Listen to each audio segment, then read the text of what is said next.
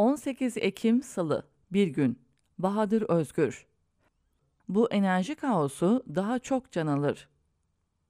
Türkiye enerji çıkmazına sürükleniyor. Kaynakların yetersizliğiyle dışa bağımlılıkla açıklanmayacak türden bir çıkmaz bu. Sonuçlarını madenlerde patlamayla, selle, çevre yıkımıyla, topyekün bir yoksullaşmayla ödüyoruz. Bartın'daki madenci katliamından 4 gün önce Yatağan Kemerköy santrallerini işleten şirketin yetkilisi Dünya Gazetesi'ne bir demeç veriyor. Stoklar elektrik için ancak 6 ay yeter. Yasal engeller nedeniyle kömürü çıkaramıyoruz. Yasal engel dediği şey zeytinliklerin korunması. Bundan bir ay önce çıkan başka bir haber. EPDK yerli kömür kullanan santraller için destek fiyatını 2050 liraya, ithal kömür için 2750 liraya yükseltti. Şimdi de 4 yıl öncesi. Zonguldaklı madencilerle iftar açan Recep Tayyip Erdoğan konuşuyor. İthal kömüre tahammülüm kalmadı. Yerli üretime yöneleceğiz. Bu haberlerin Bartın'daki iş cinayetiyle bir ilgisi var. Türkiye enerji çıkmazına sürükleniyor çünkü. Sadece kaynakların yetersizliğiyle dışa bağımlılıkla açıklanamayacak türden bir çıkmaz bu. Sonuçlarını da madenlerde patlamayla, Giresun'da selle, Muğla'da çevre yıkımıyla, Afşin'de kanser vakalarındaki artışla ve nihayetinde topyekün bir yoksullaşmayla ödüyoruz. Bartın'a bu açıdan bakalım bir de. Türkiye'nin enerji politikasının algoritması belli. Kamuyu çökert, kaynakları sermaye transfer et, şirketlere kar garantisi sağla. Özellikle son 20 yıl için söylenecek çok şey var ne ihtiyaca göre plan, ne kamu çıkarı, ne geleceğe dönük bir öngörü, ne de bağımlılığı azaltmak hak getire. Sadece ve sadece ekonomik büyümeyi merkezine alan bir enerji politikası hüküm sürüyor. İşte kömür madenciliği de bu büyük makinenin içinde kritik konumda. Özal'la başlayan süreç AKP eliyle nihayete erdirilerek kamunun kömür madenciliği neredeyse bitirildi. Türkiye Taş Kömürü Kurumu yatırım yapılmayan, rezerv alanlarını taşeronlara ihale eden bir kurum artık. 2010'da 1.7 milyon tonluk üretimi 2021'de 800 binlere indi. 2002'de 18 bin olan işçi sayısı bugün 7 bin civarında. Teknik elemanı da mühendisi de yetersiz. Sayıştay özellikle vurguluyor bunu. Zira üretimdeki azalışa rağmen bir kişi 3-4 kişinin iş yükünü taşıyor ve tehlikeleri tespit edip tedbir alacak kadro yok. Yönetimin yeterliliğini ise AKP iktidarında sorgulamıyoruz bile. Amasra'daki cinayetin yolu böyle döşendi. Soma'daki katliamsa AKP'nin iştahla yürüttüğü taşeronlaştırmanın sonucuydu. 2004'te kamuya da giren taşeronlaştırma, 2019'da daha ucuza, daha fazla üretim ilkesine dayalı rödovans sistemini pekiştirip bir kölelik düzeni inşa edildi vahşi madenciliğin kapısını sonuna kadar açtılar. Mantar gibi şirket türedi. Bunların %65'i mikro işletmeler. Yine de onca vahşiliğe rağmen özel sektörün 2010'larda 880 bin ton üretimi, 2021'de 360 bin tonlara girildi. Az, ucuz, güvencesiz emek gücüyle artırılmaya çalışılan üretimin sonucu da maden kazalarındaki artış oldu zaten. Buraya kadarki tablonun özeti şu yatırım ambargosu, özelleştirme ve taşeronlaştırma ile kamuyu çökertme. Aynı anda eldeki kömür rantının yandaş, türevi ve bazı büyük şirketlere pay etme. Bir şey daha ekleyelim buraya. O da ithal kömür lobisi.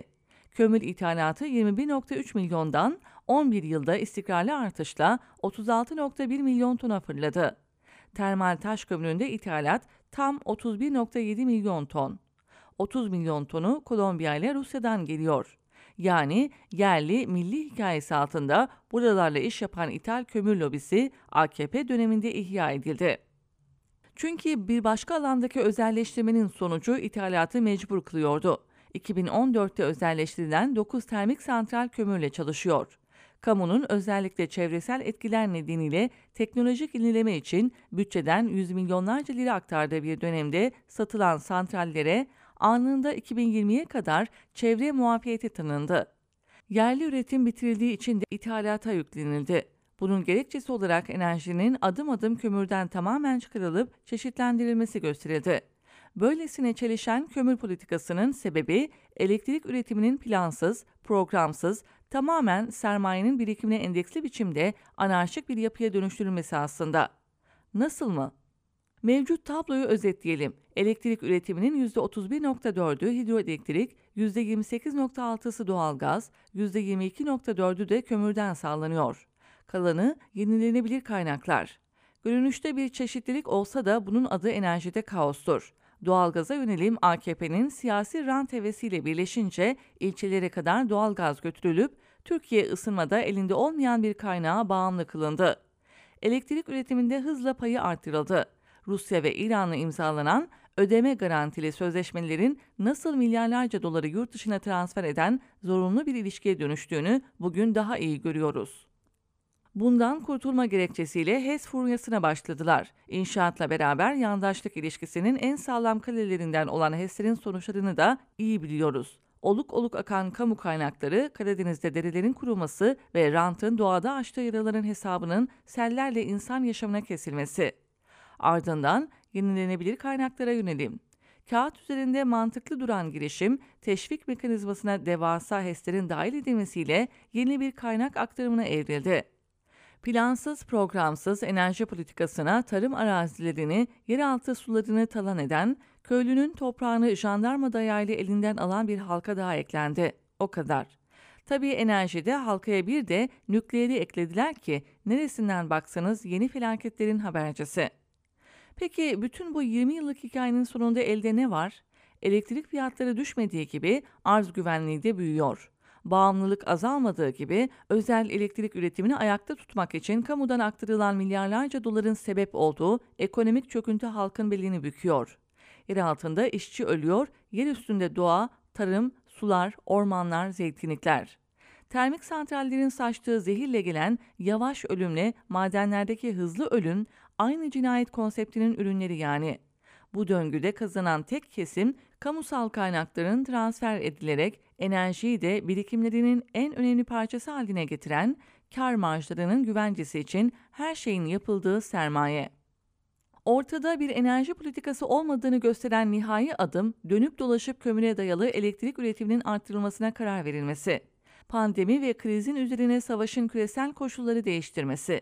İçeride cari açık, rezervin tükenmesi, geçmişe oranla enerjide daha vahşileşmiş bir yönelimi dayatıyor. Yeni termik santral yatırımları peş peşe devreye alınıyor. Mevcutların ihtiyacı artıyor ve maliyet nedeniyle kendi kömürlerini çıkarmak istiyorlar. Mesela Amasra'nın yanı başına Eren Holding'in kurduğu en büyük termik santralin yakıtı nereden gelecek? Erdoğan'ın açıklamaları, yeni teşvikler, zeytin ve çevre koruma yasalarına yönelik saldırılar bundan işte. Kamunun çökertildiği, hesap verebilirliğin, denetimin, sorumluluğun ilga edildiği, şirket çıkarının üstün tutulduğu bir süreçte enerji politikalarındaki kaos her birimizi Bartın'daki cinayetin parçası kılıyor. Bir işçinin ölümü dağıyla, kuşuyla, ağacı ve ırmağıyla beraber hepimizi bekleyen yavaş ölümün habercisi oluyor.